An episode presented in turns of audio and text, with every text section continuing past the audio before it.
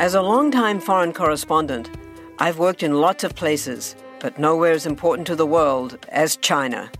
I'm Jane Perlez, former Beijing bureau chief for the New York Times. Join me on my new podcast, Face Off US versus China, where I'll take you behind the scenes in the tumultuous US China relationship. Find Face Off wherever you get your podcasts. On the 21st of July 1969, Neil Armstrong and Buzz Aldrin became the first men in history to step foot on the moon in what is still the most viewed televised event ever.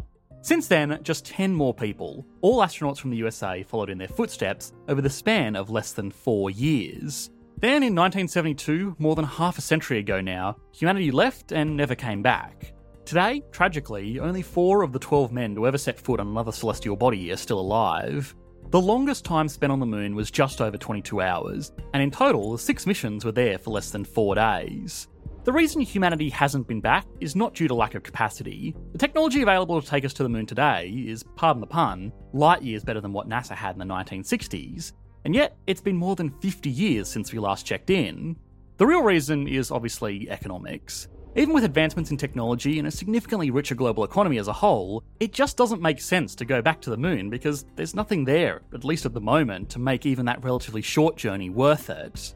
A mission to Mars is in a completely different league. The best laid out plans today would take two years round trip, where a mission to the moon took just over a week. It's 200 times as far and it will take 100 times as long, so it will need 100 times the supplies, and there is 100 times the opportunity for something to go wrong. Controlling all of this is going to take an immense amount of resources, and ultimately, there's still nothing there to make this, economically at least, worthwhile.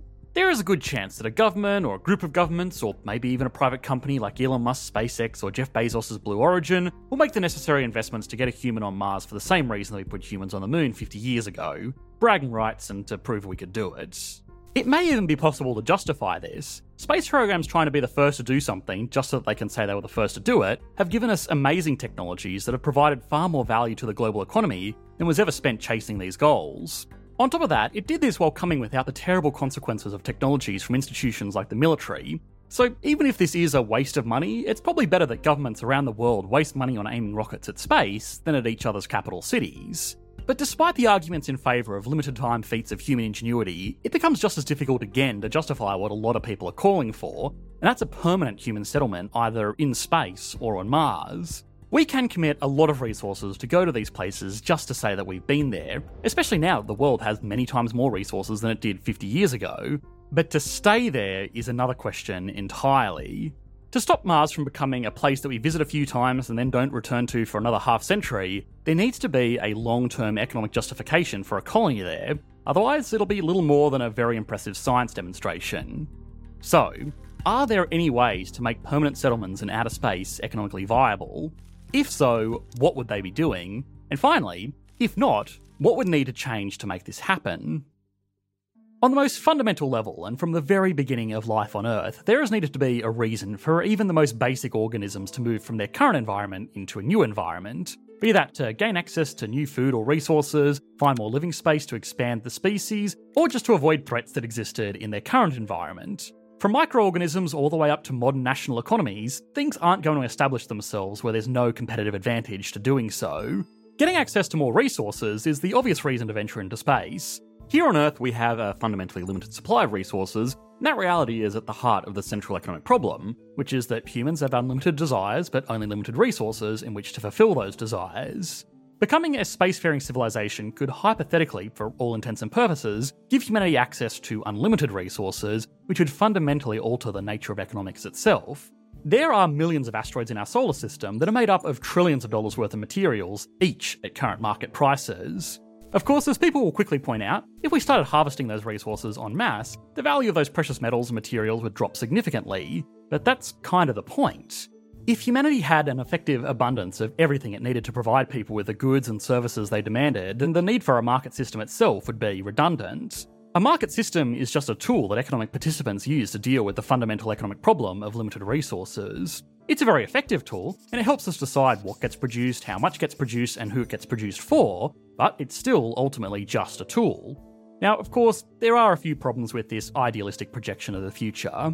Over a long enough time horizon, humanity could just grow to fill the constraints of this new, more plentiful supply of resources. We are already reaching the finite limits of a lot of Earth's resources, where even just 100 years ago that would be almost unfathomable. Global output, and hence global utilisation of everything, looks like this. It wasn't until the 1800s, well into the swing of the Industrial Revolution, that the world was producing $1 trillion worth of output every year. This year, the world is on track to produce over $100 trillion in output. We generate that output by harvesting resources and turning those resources into more valuable resources. This is a cumulative measure. A lot of this added value doesn't go anywhere, so if anything, this hockey stick is underselling just how fast humanity is developing. Apart from fossil fuels, which are, as far as we're aware, a uniquely earthbound resource, there are billions of times as many minerals, metals, and even commodities like water floating around just in our solar system. At our current exponential rate of growth, that would give us resource abundance for another few centuries, but that is making the assumption that the growth wouldn't increase if we got access to all of these extra resources. In reality, assuming a situation where we could economically harvest all of these materials, we would probably hit scarcity limits for something much sooner than we expected. That's also a very big assumption. Of course, the real problem with getting access to all of these materials is that by the time they're brought back here to Earth where they would actually be demanded, we would have committed thousands of times more resources than what we get in return. Getting off the planet is getting cheaper thanks to new technologies, but at the moment, there are no resources worth making the journey, even if they are practically infinitely abundant. That's especially true for operations on another celestial body. Bringing materials from asteroids in microgravity in a way that adds more value to the economy than it costs is already beyond our current technology for now. Getting over the challenge of escaping Earth's gravity and then descending onto something like Mars with its own gravity, only then to need to get off it again and then descend to Earth, is something else entirely. This is not an economic problem that's even unique to space travel either. Even here on Earth, there are plenty of regions that are not economically prosperous because their geography makes them uncompetitive in global markets. There is an extremely strong correlation between economic underperformance and economies that are landlocked, with really the only exception to this rule being wealthy European countries that developed their local economies well before global trade became a prominent determinant of economic success. The disadvantages of being a landlocked economy are so well documented that the United Nations even has a special office to provide assistance to these countries. The reason that this is such a big disadvantage is because without direct access to the world's oceans, these countries can't use container ships to directly export their goods around the world or to supply their local economies with imports. Container ships and freighters are by far the cheapest way to transport large amounts of cargo, so countries that don't have this available to them will automatically have less competitive exports because they'll need to pay the additional cost of shipping their goods over land and then packaging it into container ships before it can make its way to customers around the world. In such a cost competitive global economy, even an additional few percent of shipping costs can make local manufacturers uncompetitive with countries that can load their goods directly onto a ship.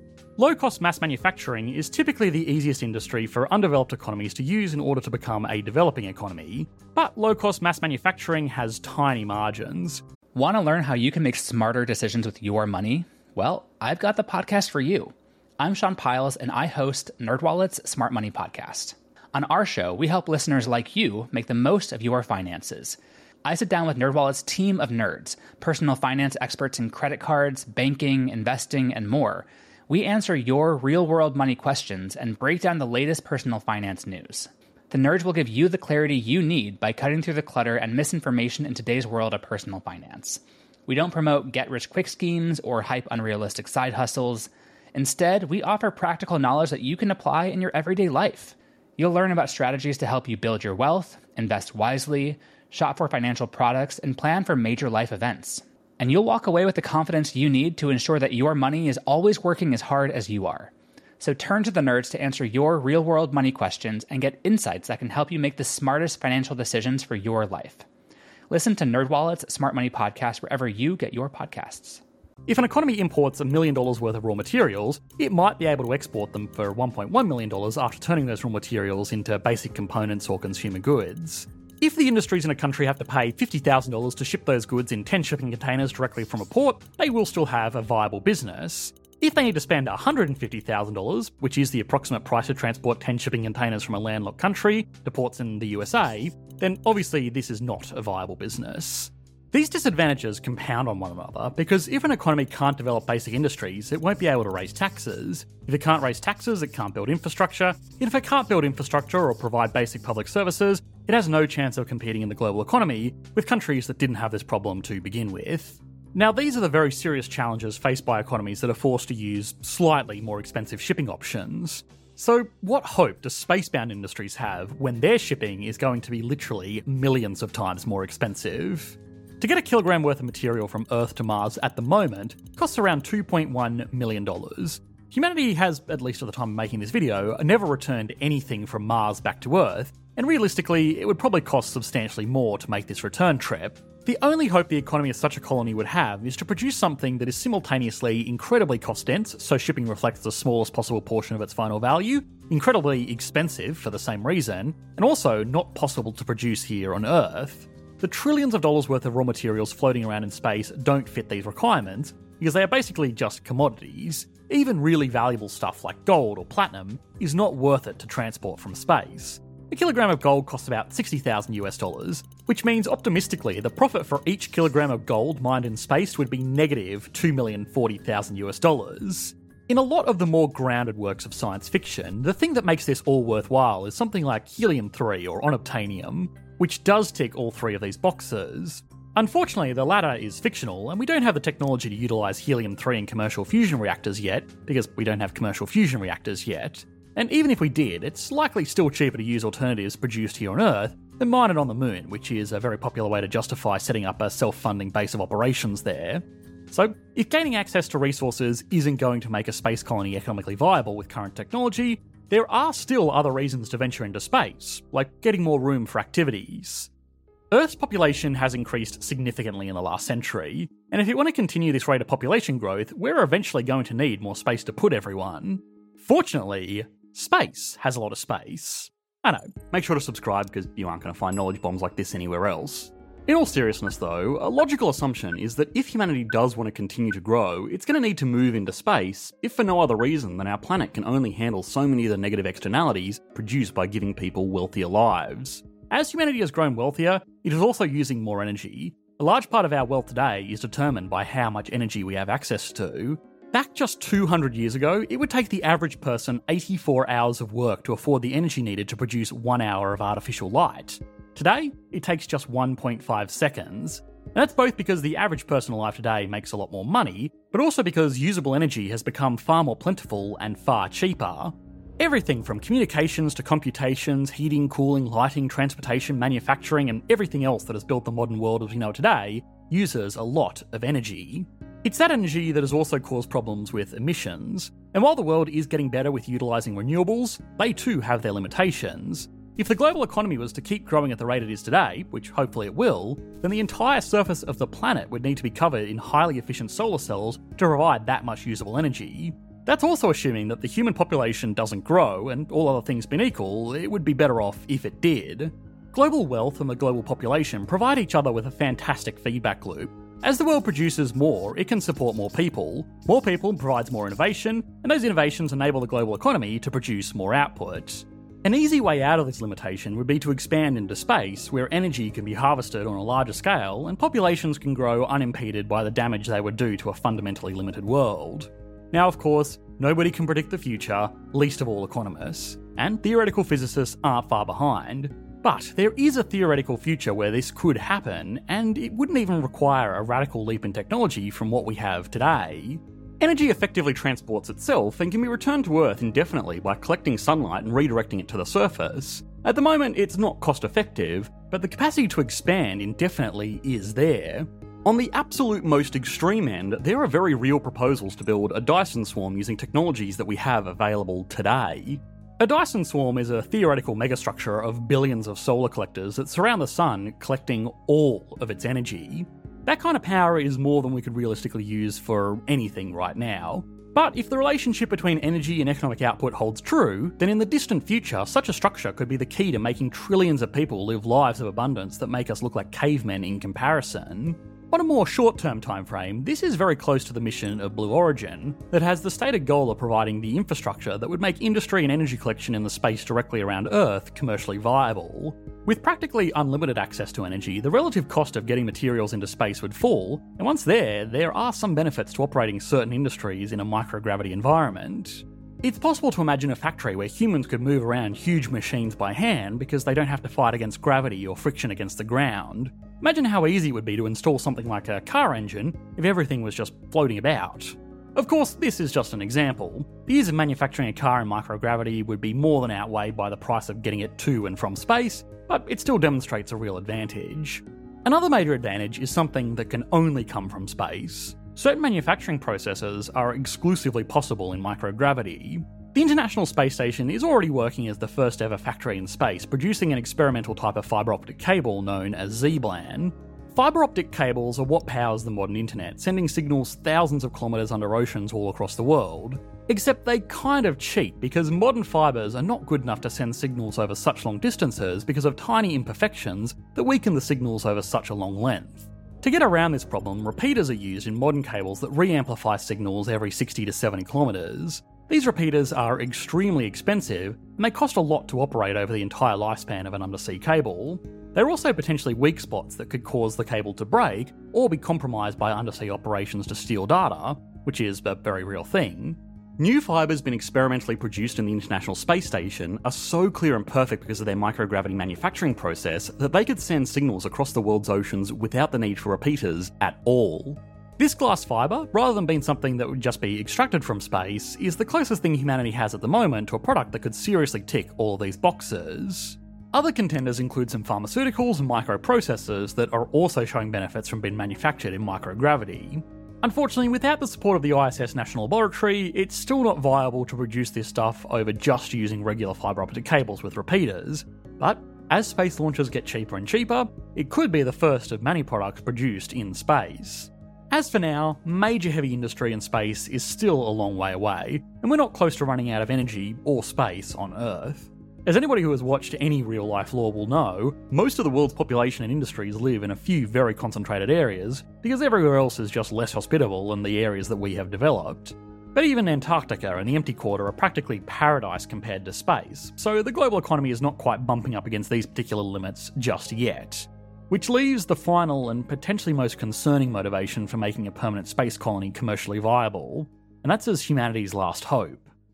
Now, this is an issue that is obviously more important than just economics, but the idea of spreading humanity beyond Earth so that the species can continue to exist even if their planet is hit by an asteroid or is enveloped in a nuclear war is a noble cause. Going back to the analogy of organisms moving into new environments, one of the most common reasons they make this leap is to avoid threats. In this scenario, humanity wouldn't be looking for bare bones industrial outposts to generate wealth for back on the planet. It would be looking for something similar to the environment we enjoy here on Earth gravity, breathable air, and most of the services that make life comfortable. There are two somewhat reasonable ways to achieve this a Mars colony, or a type of space station called an O'Neill cylinder that is rotated to generate artificial gravity.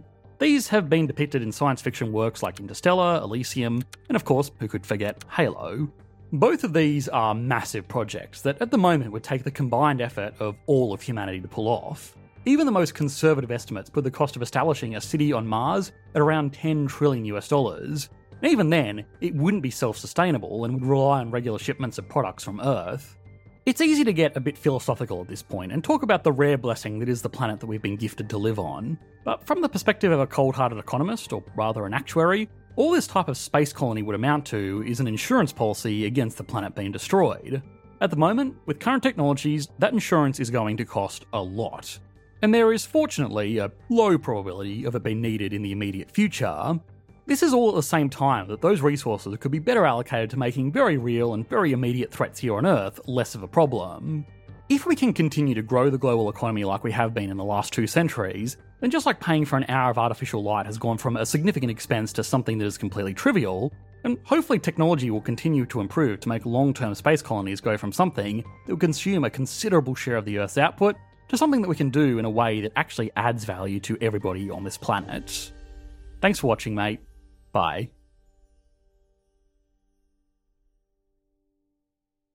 Want to learn how you can make smarter decisions with your money? Well, I've got the podcast for you. I'm Sean Pyles, and I host NerdWallet's Smart Money Podcast. Our show features our team of nerds, personal finance experts in credit cards, banking, investing, and more. And they'll help you make the most of your money while cutting through the clutter and misinformation in today's world of personal finance. You'll get clarity on strategies to help you build your wealth, invest wisely, shop for financial products, and plan for major life events. Listen to NerdWallet's Smart Money Podcast wherever you get your podcasts.